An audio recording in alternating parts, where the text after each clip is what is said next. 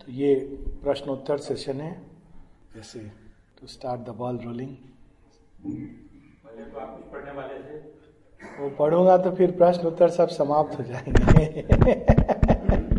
वो सेशन के आखिर में ही पढ़ा जा सकता है।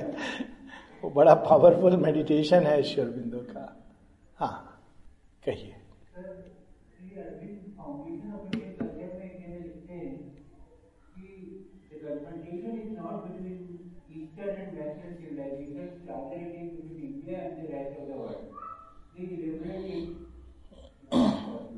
बैठ जाइए कृपा confrontation is not between eastern and western civilization but between india and rest of the world उसकी थोड़ी सी भूमिका है क्योंकि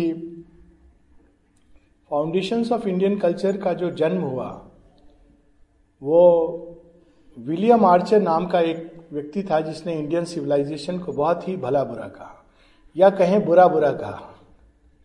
और उस समय एक ये, एक ऑलमोस्ट ये एक प्रकार की सोच ही थी, मानसिकता थी। अभी भी उसके कुछ विलियम आर्चर के अनुयायी हैं, जो इधर उधर वेंडी डॉनिगर इत्यादि नाम सुना होगा, जिनके अंदर वो ना जानते हैं, ना समझते हैं ना अनुभव करते हैं, किंतु अपने लेंस से देखना पसंद करते हैं और अपने लेंस को ट्रुथ मिरर कहते हैं और बाकी सबको काला पेंट तो ये उनकी एक प्रवृत्ति रही। तो शेयरविंद प्रारंभ करते हैं फाउंडेशंस को इस भाव से कि उन्होंने तो ये डिक्लेयर कर दिया कि इंडिया सिविलाइज ही नहीं है। ये बहुत बड़ा आघात था। आप फ्री क्या होना चाह रहे हो? आप फ्री होने योग्य नहीं है। ये सेम इंपेरियलिस्टिक डॉक्ट्रिन थी। कि हम आपको फ्री कर दें, लेकिन आप फ्री होने योग्य नहीं हो। आपके अंदर कोई योग्यता नहीं है। अभी तक वो मानसिकता ऐसी गहरी बैठाई है कि वो स्लेव मेंटेलिटी अभी भी हमारे पास है, जिसकी बात मैं कर रहा था कि काल योंग मैक्स मुलर हम लोग वेदों में अथॉरिटी कोट करने लगते हैं मैक्स मुलर को। Who is Max Muller he was a student who came to India nothing more ठीक है, वो सराहनीय बात है कि जर्मनी से आए, भारतवर्ष में संस्कृत पढ़ी, बहुत अच्छी बात है। परंतु ये आश्चर्य है कि लोगों को ये पता है कि मैक्स मुलर ने संस्कृत सीखी और वेदों को पढ़ा। लेकिन लोग ये नहीं जानते भारतवर्ष में कि श्री अरविंद ने वेद रहस्य नाम की पुस्तक लिखी। योग के आधार पर। तो ये एक उस मानसिकता पर श्री अरविंद उस समय एक योद्धा की तरह युद्ध करते हैं और वो प्रश्न से प्रारंभ करते हैं। क्या ऐसी इंडियन कल्चर को, अपने को डिफेंड करने की आवश्यकता भी है क्या? इस प्रश्न से प्रारंभ करते हैं और फिर वे उत्तर देते हैं, हाँ। क्यों? क्योंकि सत्य के लिए आवश्यकता है। विश्व के लिए आवश्यकता है।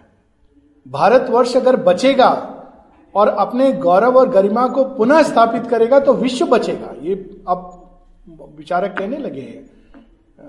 नाम भूल रहा हूँ फ़ेमस हिस्टोरियन है, उसने कहा है कि a civilisation which had the beginning with the west must have its culmination in the east India के संदर्भ में कहते हैं otherwise it has no future अब ये दो सिविलाइजेशंस को जब हम देखें वेस्टर्न और ईस्टर्न तो एक तरफ़ एक मेटीरियलिस्टिक सिविलाइजेशन वेस्ट में हुआ और एक और ईस्टर्न सिविलाइजेशन जिसके अंदर एक इंट्यूशन और एक अलग ढंग से उसने सृष्टि को, प्रकृति को, जीवन को अनुभव किया। दोनों अपनी अपनी जगह उनका औचित्य है। इसमें कोई दो राय नहीं नेगेट नहीं, लेकिन उनको सिंथेसाइज करने की जो भूमिका, वो भारत भूमि ने निभाई है। माता जी शेरविंद कहते हैं India is the represents the psychic of the world जैसे एक मनुष्य का एक अंतरात्मा होती है, भारतवर्ष विश्व की अंतरात्मा का द्योतक है। और जब जब विश्व के अंदर उथल पुथल होती है तो ये उसको गाइडेंस देती है। और ये चीज़ आ रही है, बड़े सूक्ष्म रूप से आ रही है। अंतरात्मा, भारत की आवाज़, माँ कहती है India is the only country where the psychic law can and must prevail चैत्य के आधार पर नियम कानून, जिसको भारतवर्ष में कहा गया धर्म, ये धर्म की जो परिकल्पना ईस्ट में और भी कंट्रीज़ ने भगवान की ओर एक इंट्यूशन की बात, अगर हम जापानीज कल्चर को देखें चाइनीज़ कल्चर को देखें इवन कंबोडिया वगैरह, अगर हम फार ईस्ट में देखें। लेकिन भारत एक ऐसी भूमि है, ना केवल उसने अनुभव किया एक्सपेरिमेंट किए, उसको संग्रहित किया, और उसको अनेकों अनेकों प्रयोग उस पर करती रही। ये इतिहास किसी और विश्व में किसी राष्ट्र का नहीं है। इसलिए नहीं कि हम भारतीय भारतीय हैं, इसलिए हम एक सेंटिमेंटल अटैचमेंट रखें। शेयरविंद एक चीज़ बड़ी स्पष्ट करते हैं। वो तो एक अलग मानसिकता है। उसका अपना स्थान है। Okay if I am born in a country I should feel good about the country and work toward that country वो एक भूमि है और वो एक प्रकार का धर्म है जो हर एक मनुष्य के लिए अपने अपने देश में लागू होता है। लेकिन एक और भूमि है जहाँ पर भारत की विशेषता है और वो विश्व को मार्गदर्शन की है। और इसको अगर काट दिया जाएगा, क्योंकि विश्व मार्गदर्शन नहीं चाहता, वहाँ जो बात हुई India and the rest of the world वो उसमें समस्या ये है, ठीक जैसे हमारे अंदर हमारी चैत्य सत्ता, हमारी अंतरात्मा की आवाज़ प्रकृति नहीं सुनना चाहती। वैसे ही विश्व भारत की बात सुनना नहीं चाहता। सुनता है तो उसको तोड़ मरोड़ कर प्रस्तुत करता है। क्या नहीं लिखा है लोगों ने वेदों के बारे में? तब पढ़ करके लगता है कि ऐसे मूर्ख, और हम उन्हें सिर पर बिठाते हैं। और सब चीज़ों के बारे में। और हम प्रयास भी नहीं करते हैं देखने का कि ये वास्तव में है क्या। सच ए सुपरफिशियल अंडरस्टैंडिंग तो इसलिए शेरविंद ये कहते हैं कि पूरे विश्व में वो उसको कॉन्स्पिरेसी के रूप में नहीं देखते हैं। जो बाद में उस इस सत्य को, एक सूक्ष्म सत्य है जिसको एक क्रूड वे में डाल करके बाकी सब समूह, राष्ट्र समूह कॉन्स्पायर कर रहे कॉन्स्पायर नहीं कर रहे वो अपनी ही सीमाओं से पीड़ित हैं और बाहर नहीं निकलना चाहते। तो अरविंद उस समय फाउंडेशन ऑफ़ इंडियन कल्चर के माध्यम से भारतवर्ष, भारतीयों को तो एक संदेश दे ही रहे थे, किंतु साथ ही विश्व को एक संदेश दे रहे थे कि यदि तुम, तुम्हारी मानसिकता भारत के अंदर जो उर्वर आध्यात्मिक ऊर्जा है उसका विरोध करेगी तो ये विनाश की गति है, विनाश का रास्ता है। भारत में जो धर्म है, अध्यात्म है, जो उसकी मुख्य पिलर्स हैं, अगर भारत का सारा इतिहास हम देखें। राजा आए, गए। क्या चीज़ें जीवित रह जाएँगी? वेद, उपनिषद, गीता, रामायण, महाभारत। आप सब नष्ट कर दीजिए, ये रहेगा। क्या बात है उनके अंदर? क्या केवल रामायण एक विचित्र सी कपोल कल्पित कहानी है? अभी हमारे प्रधानमंत्री जी ने I am apolitical not because of political affiliation but उन्होंने एक बड़ी सुंदर बात कही एक ग्रुप के अंदर कि भारतवर्ष में इतने सारे एक्सपेरिमेंट हुए और उन्होंने महाभारत से उदाहरण दिए। सारे लोग, नहीं नहीं, ऐसा इन्होंने क्या बोल दिया, क्यों बोल दिया? ये तो इमेजिनेशन था, कल्पना था जब आधुनिक विज्ञान उस चीज़ को 50 वर्ष बाद करेगा, तब हम फिर वापस मुड़ के देखेंगे।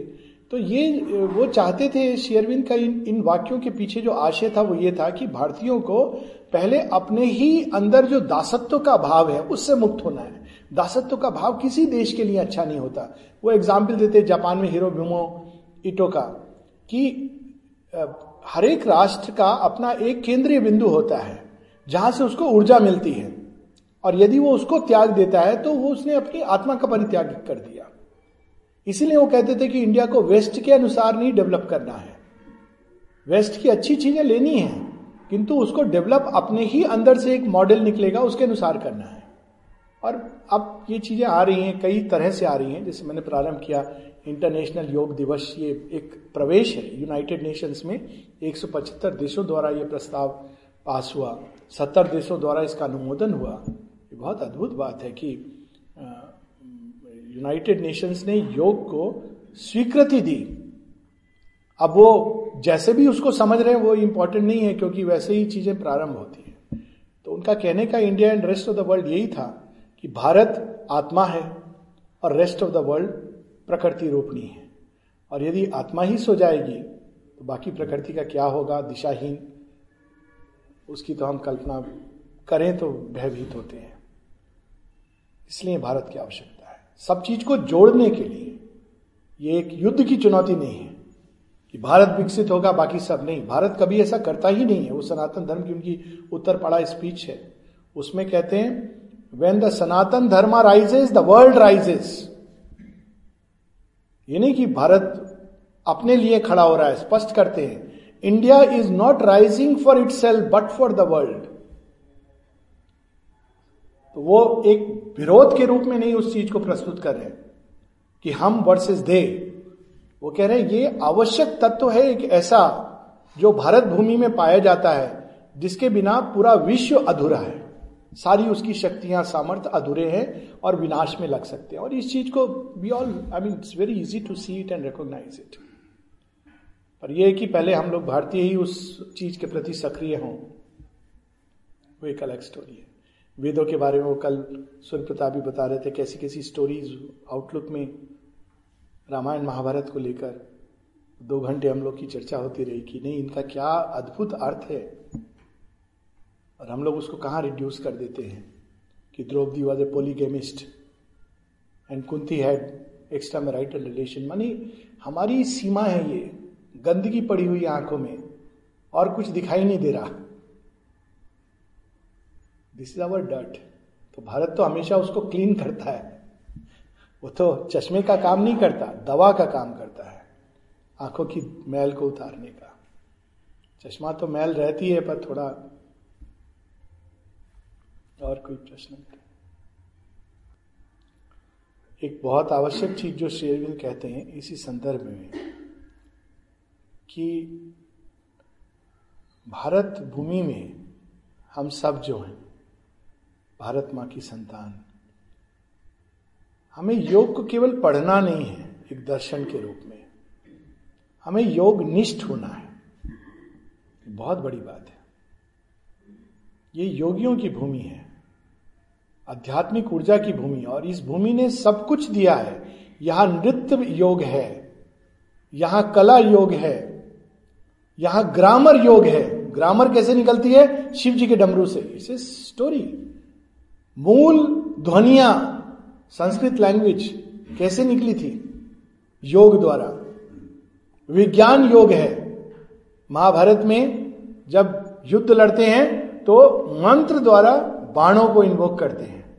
बाण क्या है? वो वो कैसे टेक्नोलॉजी थी? वो एक ऊर्जा है, जिस ऊर्जा के द्वारा आप एक साधारण मटेरियल को भी प्रभावित कर सकते हो, इतना शक्तिशाली बना सकते हो। उस ऊर्जा के द्वारा ही। दैट्स हाउ इट्स ए ऊर्जा। बाण तो वही है। लेकिन उसके अंदर आप एक ऐसी ऊर्जा डाल देते हो उस मैटर के अंदर जो devastation like a nuclear weapon but on a much different scale पूजा को, मानवीय संबंध को, सती की परिकल्पना देखिए। मानव संबंध के द्वारा एक स्त्री उस सत्य को पा सकती है जिसने ब्रह्मा, विष्णु और महेश को भी, जो त्रिदेव हैं, उनको बच्चा बना करके सुला देने की क्षमता है। वो कौन थी अनुसुईया? कौन सा योग किया था? सती थी, इतना हम लोग जानते हैं। सती क्या है? वो नहीं जो आग में जल गई, मर गई, ये तो आधुनिक विकृति है। उस सती है, उसके अंदर ट्रूथ और लव की शक्ति है सम्मिलित। It doesn't matter who the husband it but she develops that power Bharat में इस तरह की एक्सट्रीम संभावनाओं को योग युक्त होकर जन्म देने की बात कही गई। जितनी भी स्टोरीज हम पढ़ते हैं we loved those extremes Ram, Lakshman, Hanuman. पर वो एक्सट्रीम संभावनाएँ तब जन्म लेती हैं जब योग युक्त होता है व्यक्ति। यही जिसकी बात कर रहे थे। ये पॉसिबिलिटीज हायर जो मनुष्य में जन्म ले सकती हैं। तंत्र साधना, कितने तरह के हम लोगों ने प्रयोग किए। यहाँ तक कि even the most banal activity जिसको आमतौर पे केवल पशुत्व के साथ जोड़ा जाता है, काम क्रीड़ा। अक्सर लोग कहते हैं, भारत भूमि में अजंता, एलोरा, अभी हाल में भी बात हुई थी, कितना गलत रूप से समझा जाता है इसको। काम सूत्र वात्स्यायन का था तो इस पर बड़ी चर्चा हो रही थी। एक बार टेलीविज़न पे आई आई किस बात पर हो रही थी। वो एक बिल्कुल अलग चीज़ है, अद्भुत चीज़ है। यदि कोई अध्ययन we should read these things कि भारत में ने किस तरह से सोचा था इसके बारे में। काम, क्रीड़ा केवल एक वासना की पूर्ति या पशु के जॉय की चीज़ थी ही नहीं। अगर कोई पढ़ेगा वात्सायन का कामसूत्र तो इट इज़ वेरी इंटरेस्टिंग कि किस प्रकार से उसमें तैयारी है। ऑलमोस्ट काम, क्रीड़ा को देवताओं के लेवल तक उठाने की चेष्टा है उसमें, जो तैयारी की, जो बात कही गई है। ये प्रयास है, ये सफल हुआ, नहीं हुआ, एक अलग बात है। लोग गिरे it doesn't matter thousand experiments होते हैं, सही होते हैं, गलत होते हैं लैब्स ब्लो अप करती हैं no doubt about it but प्रयास देखिए, किस हद तक वो उसको, क्रोध डेफिनेटली डिस्ट्रक्टिव पावर है। क्रोध की ऊर्जा का ऐसा रूपांतरण हो सकता है कि उसके ओरिजिन में काली और रुद्र विद्यमान है। फिर उन्होंने उस काली और रुद्र का दर्शन किया सुनामी में, महाप्रलय में, काल भैरव की परिकल्पना की। अमेजिंग रिचनेस डार्क से डार्क चीज़ों के पीछे भी एक दिव्य तत्व विद्यमान है, जब हम दस महाविद्या की बात करते हैं। देवी के दस रूप संबंध में रिमेंबर ऊपर, सबसे ऊपर कौन सा रूप है? त्रिपुर सुंदरी। और सबसे नीचे कौन सी है? Dhumavati. The mother covered with smoke and dust still she is mother dust भी मदर का एक रूप है। अंधकार के अंदर भी माँ छिपी आप देखिए कितना भयमुक्त करती है एक छोटी सी चीज़। शेरविंद का एक छोटा सा रियल लाइफ एग्ज़ाम्पल है। जब वो चंदनगर में थे तो शेयरविंद ने वेदों का इंटरप्रिटेशन नहीं किया। उनके जीवन में जो एक्सपीरियंस हो रहे थे, उन्होंने वेदों में उसका प्रमाण पाया। तो वो बहुत बार उनसे देवता आके बात करते, वो देखते रहते थे, निर्निमेश एक टक आकाश की ओर। तो मोतीलाल राय पूछते हैं कि, आप क्या देख रहे हैं? तो कहते, वे देवता। वे कुछ कह रहे हैं और मैं उनकी वाणी समझने का प्रयास कर रहा हूँ। ऋचाएँ लिखी हुई आती थी, मंत्र। जब लिखा जाता है कि ऋषि दृष्टा था शेरविंद एम्फोसाइज करते हैं he was a seer of truth he saw the truth ये ऋचाएँ उनके सामने, उसको लिखा है, उन्होंने आकाशिक रिकॉर्ड्स लिख करके आती थी। तो उस समय की घटना छोटी सी घटना है, पर एक भाव मनोवृत्ति भारतीय की बताती है, जैसी होनी चाहिए। घटना यह है कि वो तहखाने के अंदर बैठकर साधनारत रहते थे। ऐसी साधना जिसके बारे में तो बहुत बाद में लिखना उन्होंने शुरू किया। चंदन नगर की बात 1910 की। क्या साधना कर रहे थे कोई नहीं जानता था। ऑलरेडी वासुदेवम सर्वमिति का दर्शन इत्यादि हो चुका था। तो श्री अरविंद खुली आँख से मेडिटेशन करते थे। क्योंकि वो चतुष्पाद ब्रह्म लिटरली वो अपने जीवन में उतार रहे थे। ब्रह्म की चार अवस्थाएँ। एक जागृत भी है। यह भी ब्रह्म है। अन्नम ब्रह्म थी तो मोतीलाल रॉय की पत्नी को मालूम नहीं था। कि तहखाने में कोई बहुत विशिष्ट, विशेष क्रांतिकारी योगी बैठा हुआ है। तो उनके दिमाग में एक दिन आता है, मैं इसकी सफ़ाई करूँ। तो वो उठाती है तहखाने का कवर और नीचे उतरने जाती है। तो जैसे बंगाल में होता है कि हाथ में झाड़ू है और ब्लाउज और पेटीकोट पहना है, नीचे सफ़ाई करने जा रही हैं। अचानक श्री अरविंद की आँखें जो खुली हुई हैं, देखती हैं एंड शी फेल्ट ये like two lamps of fire were बनी तो इतना घबरा जाती है कि झाड़ू हाथ में हाथ उठी हुई कि क्या देख लिया मैंने? शेयरविंद से पूछा, शेयरविंद, आपको क्या लगा? शेयरविंद कहते हैं, और काली साक्षात हो गेलो काली प्रकट हुई मेरे सामने। ये भारत की दृष्टि है, ये भारत की मानसिकता है। एक साधारण महिला जो जा रही है सफ़ाई करने अब हमने वो खो दिए वो दृष्टि। ये हमारी दुख और दुर्बल अवस्था का कारण है। और वो दृष्टि हमें फिर से गेन करनी है। वो दृष्टि हमें पश्चिम के लेंस द्वारा नहीं मिलेगी। लेंस तो लेंस है। हमें कैटरैक्ट का ऑपरेशन करना होगा। और वो कैटरैक्ट है माया मोह का कैटरैक्ट जो चढ़ करके बोल रहा है। वेस्ट क्या करता है? लेंस देता है। इस पावर से आप देखो अपने सिविलाइजेशन को। दैट डज नॉट हेल्प क्योंकि वो तो लेंस है। कैटरैक्ट के आदमी को आप कितना भी लेंस पकड़ा दो, वो डॉक्टर यही बोलेगा, इसका तो सर्जरी चाहिए। हमें सर्जरी की ज़रूरत है। और वो सर्जरी एक नई दृष्टि प्राप्त करने की ज़रूरत है। वो दृष्टि जो हमारे अंदर है खो दी है हमने।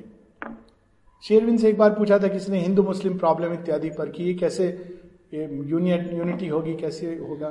शेरविन कहते हैं राष्ट्र को केवल भूखंड मत देखो, माँ के रूप में देखना प्रारंभ करो। शी इज़ द मदर ये कैसी दृष्टि है कि भूखंड को माँ के रूप में देखा जा रहा है? एक ऐसी दृष्टि है कि गंगा माँ है, जो पवित्र करती है? हिमवान, अर्थ नेचर का वो सबसे उत्कृष्ट उसका प्रतीक है जीवन सत्ता है। हर चीज़ कॉन्शियस जीवित। जेसी बोस ने तो बहुत बाद में ये डिस्कवर किया। और उस डिस्कवरी पर ध्यान नहीं दिया लोगों ने। अब लोग कहते हैं कि हम लोग विचारों द्वारा पानी के क्रिस्टल से एक बड़ी सुंदर हुआ थे, जापानी साइंटिस्ट ने किया था कि पानी के क्रिस्टल्स भी विचारों द्वारा सम्मोहित होते हैं और उनके अंदर चेंजेस आते हैं। ये फोटोग्राफ्स करे उन्होंने। भारतवर्ष तो इस सत्य को सदैव जानता था। पानी लेने के पहले, भोजन लेने के पहले पूजा की जाती थी। ये कोई रिचुअल नहीं है। एक सत्य का उद्घाटन है। हर चीज़ के प्रति कृतज्ञता का भाव, ये सब कौन सिखाएगा? वेस्टर्न सभ्यता क्या सिखाती है? Enjoy and let others enjoy दे आत्मबोध लाइफ किस लिए बनी है? कंफर्ट के लिए बनी है प्लेजर के लिए बनी है। जितने आपके पास प्लेजर के साधन होंगे, उतना ज़्यादा आपका सक्सेसफुल सिविलाइजेशन है। जितना भोग विलास की सामग्री हो जाएगी, उतना डेवलप्ड नेशन है।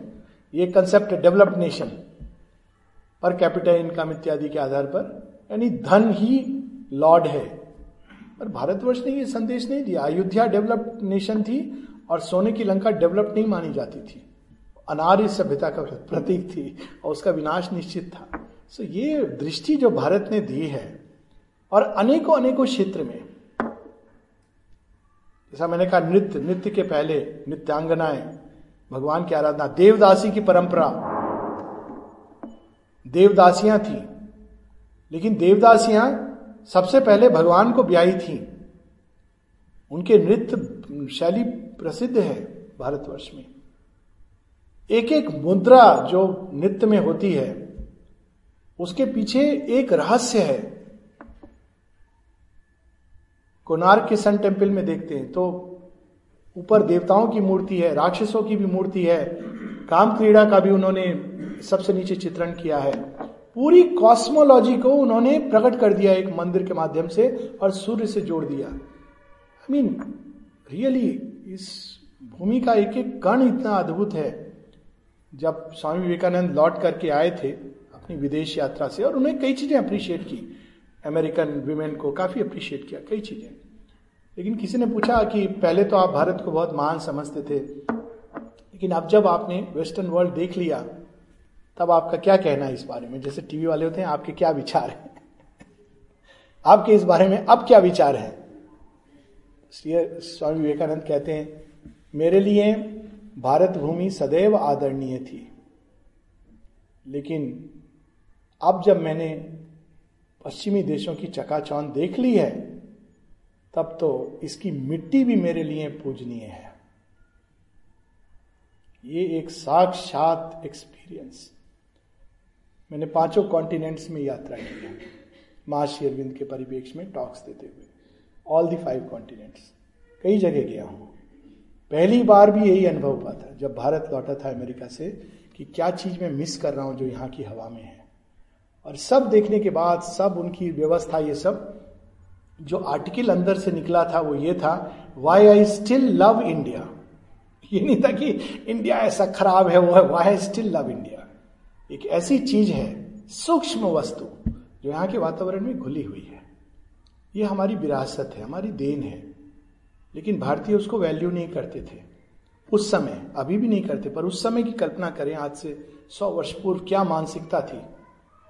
थिंकर्स ऐसा मान के, मान बैठे थे कि ये एक सबमर्ज रेस है। इनके अंदर तो कुछ भी नहीं है, दुर्बल है। इनकी सभ्यता में कुछ नहीं है। पता नहीं क्या क्या करते हैं दकियानुसी रूढ़ीवादी। मंदिर में जाके सांप को दूध पिलाते हैं। शिव जी के ऊपर दूध डालते हैं, गंदगी फैलाते हैं। अनेकों अनेकों देवता हैं। ये तो अभी तक ये भी निर्धारित नहीं कर पाए कि एक कौन है। सबसे बड़ा कौन है, यही निर्धारित कर पाए। हम लोग एक भगवान को मानते हैं। हम सबसे सिविलाइज्ड हैं और देखो, हमारा वैभव देखो। उस समय Shri Aurobindo foundation of Indian culture, अब वो रिनाइसा ऑफ़ इंडिया के नाम से पुस्तक निकल रही है। तब बताते हैं एक एक चीज़ की, कला की पेंटिंग की, भाषा की। कितने से, कितने सारे लोग हम में से संस्कृत का इतिहास जानते हैं। अभी संस्कृत पर इतनी सारी चर्चा हो रही है डिबेट हो रहे हैं। लेकिन इस भाषा में है क्या? इसका इतिहास क्या है? कहाँ से प्रकट हुई? एक ही भाषा है जिसमें जितनी पॉसिबिलिटीज हैं, ध्वनियों की, तालु, जीव और इसके ओट के मेल से, वो सब ध्वनिया उसके अंदर प्रकट हैं। Do we know that is Indians we don't know किसी भाषा में ये पॉसिबिलिटीज नहीं है। आप एंशियंट मॉडर्न छोड़ दीजिए।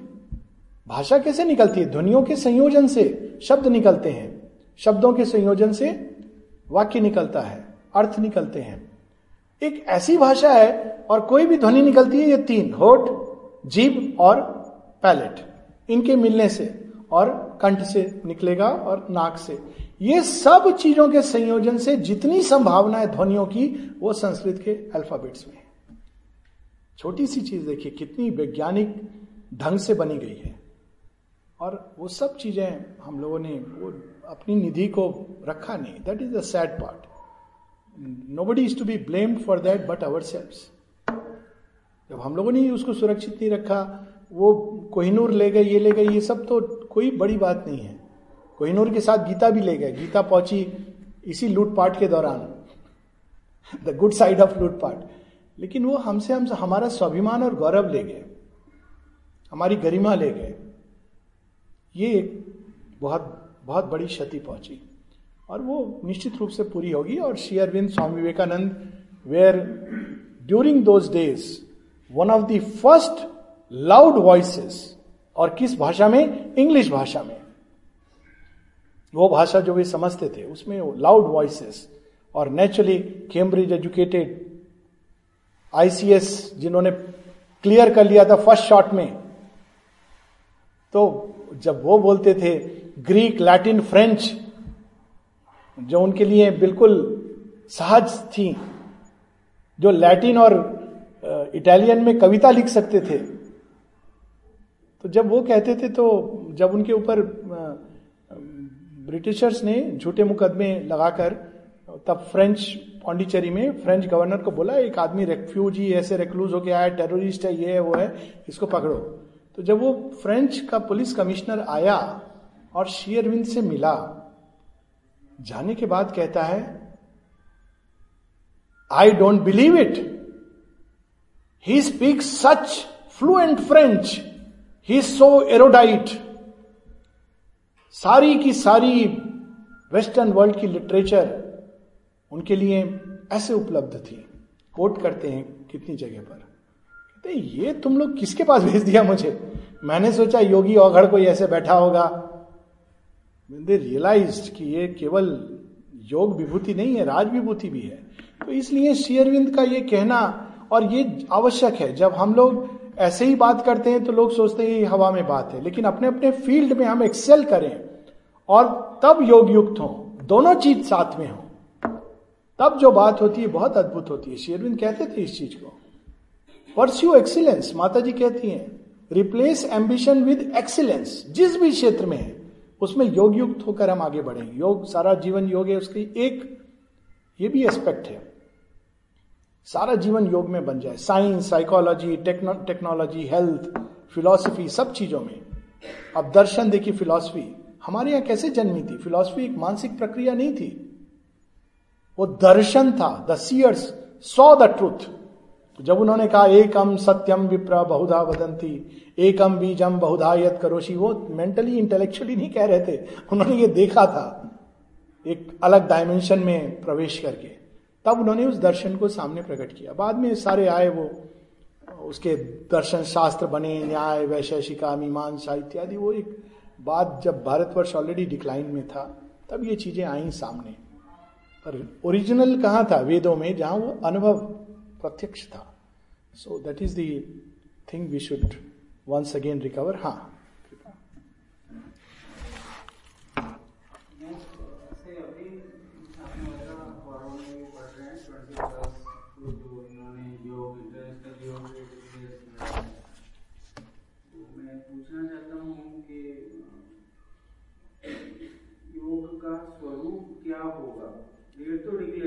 हाँ ये तो बहुत अच्छा प्रश्न है। अब तो जैसा मैं समझ पाता हूँ मैं यहाँ केंद्रीय विद्यालय में योग शिक्षक रहा। फिर बाद में केंद्रीय विद्यालय ने योग को हटा दिया तो सारवाद में। पूरी तरह से हटा दिया ये कह के कि it is against secularism I know so story तो ये हमारे देश में ये हमारे देश में हुआ है। ये तो कुछ वर्ष पूर्व की बात है। अब ये हो गया, ठीक है ट्वेंटी फ़र्स्ट डिक्लेयर हो गया, योग आना आ जाएगा। लेकिन उसका स्वरूप क्या होगा? एक बात। और अभी मैं जयपुर में रह के, आसपास में रह के करीब सेवेंटी वन से जयपुर में थोड़ा होश रखता हूँ। तब से मैं बुरा मत मानिए ऐसा महसूस करता हूँ कि जयपुर के लोगों का ये ख्याल है कि अरविंद का योग जो है, वो पतंजलि योग से कुछ अलग है ऐसा ख्याल रखते हैं लोग कुछ मान्यताएँ अलग अलग हैं तो, तो ऐसे में आपसे पूछना चाहता हूँ कि क्या वाकई में पतंजलि में और अरविंद के योग में कोई डिफरेंसेज है?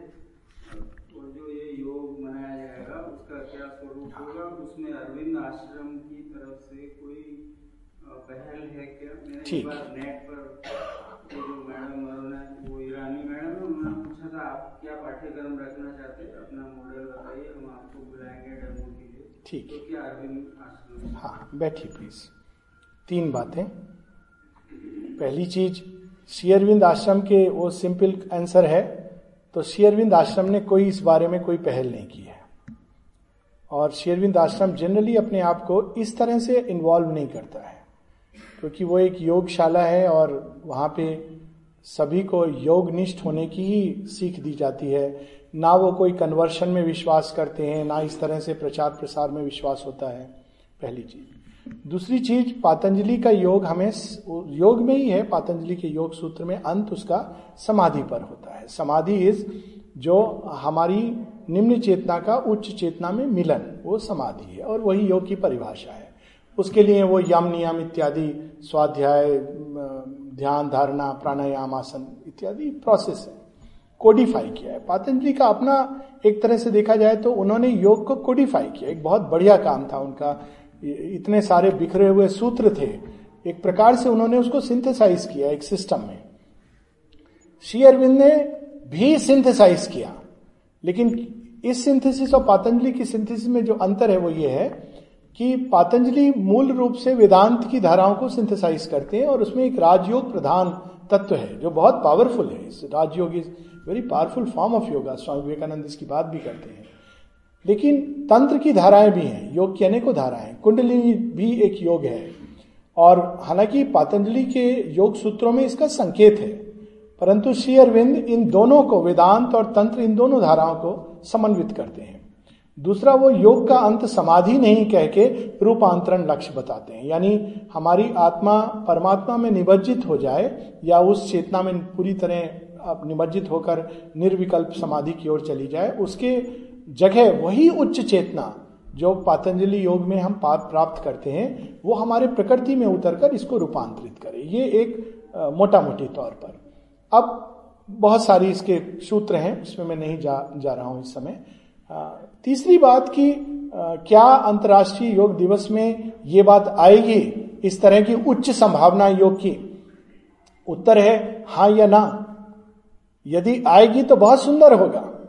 और पहल इसीलिए हुई है, पहल अच्छी है। एक बच्चा जब चलना सीखता है तो माता पिता तो यही अपेक्षा करते हैं कि एक दिन अडल्ट होकर माउंट एवरेस्ट चढ़ेगा। तो हम सब की आशा, अभीक्षा, अभिप्सा अपेक्षा, प्रार्थना और कर्म इस दिशा में होना चाहिए। होगा कि नहीं, विश्व शक्तियों का एक खेल है। अगर मनुष्यता नहीं चाहेगी तो फिर से वो कैंसिल होगा, फिर आएगा। लेकिन ये चीज़ आएगी ज़रूर। आज आएगी, सौ वर्ष बाद आएगी, हज़ार वर्ष बाद आएगी, क्योंकि ये मनुष्य की नियति है। जिस सोर्स से आता है, उस सोर्स की ओर उसकी निगाह टर्न होगी होगी। सिविलाइजेशन के कोलैप्स के बाद होगी और छह महाप्रलय हो चुकी हैं और छह महाप्रलय की बात होगी। काल का विस्तार तो अनंत है। तो फिर हम क्या करें? हम अपनी अपनी भूमिका में इसके सत्य को उद्घाटित करने की चेष्टा करें। जिस भी जगह आपका तो बहुत सुंदर एक डायरेक्ट रोल है। तो हमारी, हम सबकी अपनी अपनी भूमिका होगी। अपने अपने ढंग से हम अपने दैनिक जीवन में योगनिष्ठ जीवन जीने का प्रयास करें। जिस भी तरह से हम उसको समझते हैं और हर संभव प्रयास करें कि ये चीज़ इस बार सफल हो। केवल भारत के लिए नहीं किंतु जो प्रारंभ में बात हुई थी पूरे विश्व के लिए ये आवश्यकता है और अगर यूनाइटेड नेशंस और 175 देश इसको रिकॉग्नाइज कर रहे हैं तो कहीं कहीं उनकी अंतरात्मा ये कह रही है कि एक चीज़ है जो ज़रूरी है कुछ है इसमें। नहीं समझ पा रहे सच बात है। प्रारंभ में बच्चा नहीं समझता वो तो उसके सामने रामायण दे दो तो वो कहेगा आ आ ई, ये अक्षर उठा लेगा उसमें से।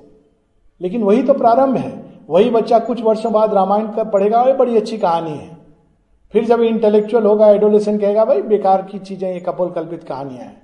फिर जब आत्मनिष्ठ होगा तो कहेगा, अरे, मेरी पूरी योग यात्रा इसमें वर्णन की गई है। तो ये तो स्टेप्स स्टेजेस हैं, जिसमें एक स्टेज आएगी जब who knows what will happen मेरी अपनी तो भावना ही है कि ये ये सार्थक होगा। तो लेट अस थिंक पॉजिटिवली तो हम लोग जो सोचा था उसके साथ ही समाप्त करेंगे। मेडिटेशन हम लोग आइडिया विजन इत्यादि, लेकिन meditation also is a chain of thoughts around a single subject एक ही विषय पर विचारों का प्रवाह, ये बड़ा कठिन होता है। डाइनिंग टेबल पर लोग बैठते हैं और देखिए कैसे शुरू होती है एक गप इस कोने से उस कोने तक कुछ और हो जाती है। तो अपने विचारों को एक ही आइडिया के चारों तरफ़ परिक्रमा लगाने देना उसके मूल तक पहुँचने के लिए ये भी एक मेडिटेशन है। तो श्री अरविंद की कई राइटिंग्स हैं जो अपने आप में मेडिटेशन है। वो ये नहीं बताती कि मेडिटेशन कैसे करो, पर उनको पढ़ना ही मेडिटेशन हो जाता है। तो उस संदर्भ में अधिक समय ना लेते हुए एक शेयरविंद ने ईश उपनिषद पर एक तो हिंदी ट्रांसलेशन और उसकी एक व्याख्या लिखी है।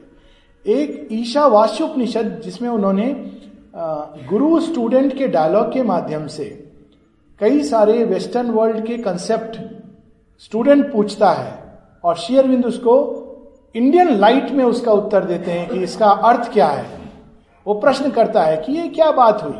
या ये तो लीकी ने भी कही है, ये तो इसने भी कही है। लेकिन उसने इसका विरोध किया है तो शेयरबिंद उसके उत्तर देते हैं। तो उस, उसमें एक जगह शिष्य उनसे पूछता है कि इस स्टेटमेंट में जो आपने दिया है अनोएबल प्राप्त पर ब्रह्मन और मास्टर ऑफ़ द यूनिवर्स इत्यादि के बारे में तो कोई कठिनाई है इसमें?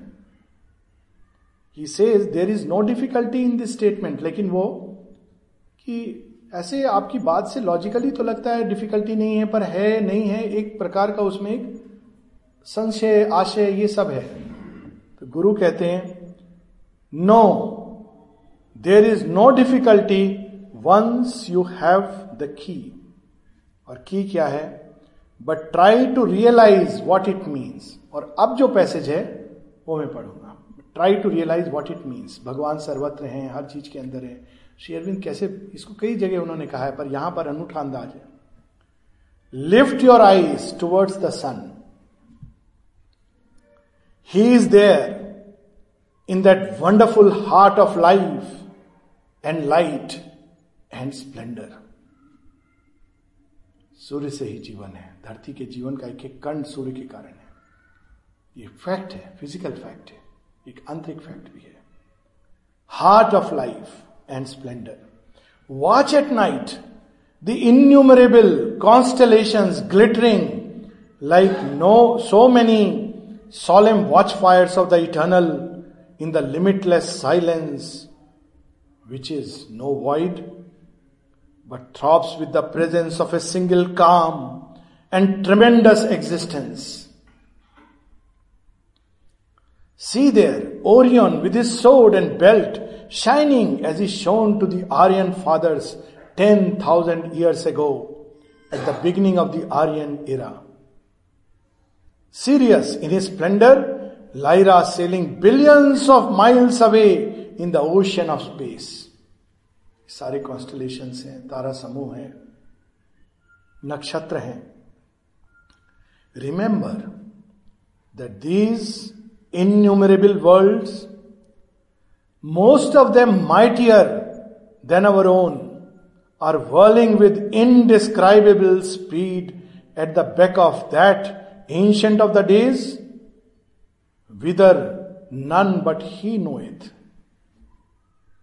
एक सिंपल मेडिटेशन का तरीका है कॉस्मिक ड्रिफ्ट के आजकल बड़े सुंदर वीडियोस हैं just watch them amazing it is and yet that they are a million times more ancient than your Himalaya more steady than the roots of your hills and shall so remain until he at his will shakes them off like withered leaves from the eternal tree of the universe. Imagine the endlessness of time जब हम अपनी सीमाओं में पकड़े जाते हैं, दुख शोक से भर जाते हैं, ये क्या हुआ, कल क्या हुआ, कल क्या होगा तो शेरविन कहते हैं imagine the endlessness of time realise the boundlessness of space and then remember that when these worlds were not he was the same as now and when these are not he shall be still the same. It is He in the Son who is ageless and deathless, and into the midnight His shadow is thrown. When darkness was dense and covered with darkness, He was seated within it, immense and alone. Sherwin की एक कविता है who perceive that beyond Lyra, He is and far away in space where the stars of the southern cross cannot be seen, still he is there. एक क्षण के लिए अगर हम कल्पना करें असीमता का इस ब्रह्मांड की and then come back to the earth and realise who this he is he is quite near to you See yonder old man who passes near you, crouching and bent with his stick. Do you realize that it is God who is passing? बूढ़ा छड़ी लेके जा रहा है do you realise that it is God who is passing देखिए meditation है ये there a child runs laughing in the sunlight can you hear him in that laughter in the beauty, in the strength of a man, in the beauty of woman. Describe करते हैं वो छिपा हुआ है हर चीज के अंदर ने he is nearer still to you he is in you he is you ये योग सिखाता है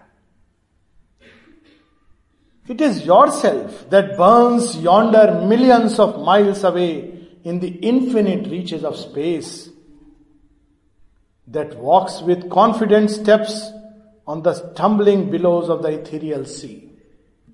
याद है ना वशिष्ठ ने धरती को धारण करना ये तपोबल द्वारा ये संभावनाएं खुलती थी It is you who have set the stars in their places and woven the necklace of the suns, not with hands, but by that yoga that silenced actionless impersonal will which has set you here today listening to yourself in me क्या पंक्ति है। Listening to your self गुरु कौन होता है? हमारे अंदर जो छिपा है, उसका बाहर प्रकट हो जाता है लोग listening to yourself in me और आगे हम सबको योग के बारे में बताकर कहते हैं। Look up, O child of the ancient yoga, and be no longer a trembler and a doubter. Fear not, doubt not, grieve not, for in your apparent body is one who can create and destroy worlds with a breath. Last line के साथ हम लोग रुकेंगे, फिर से एक बार पढ़ के। Look up O child of the ancient yoga and be no longer a trembler and a doubter fear not doubt not grieve not for in your apparent body is one who can create and destroy worlds with a breath thank you.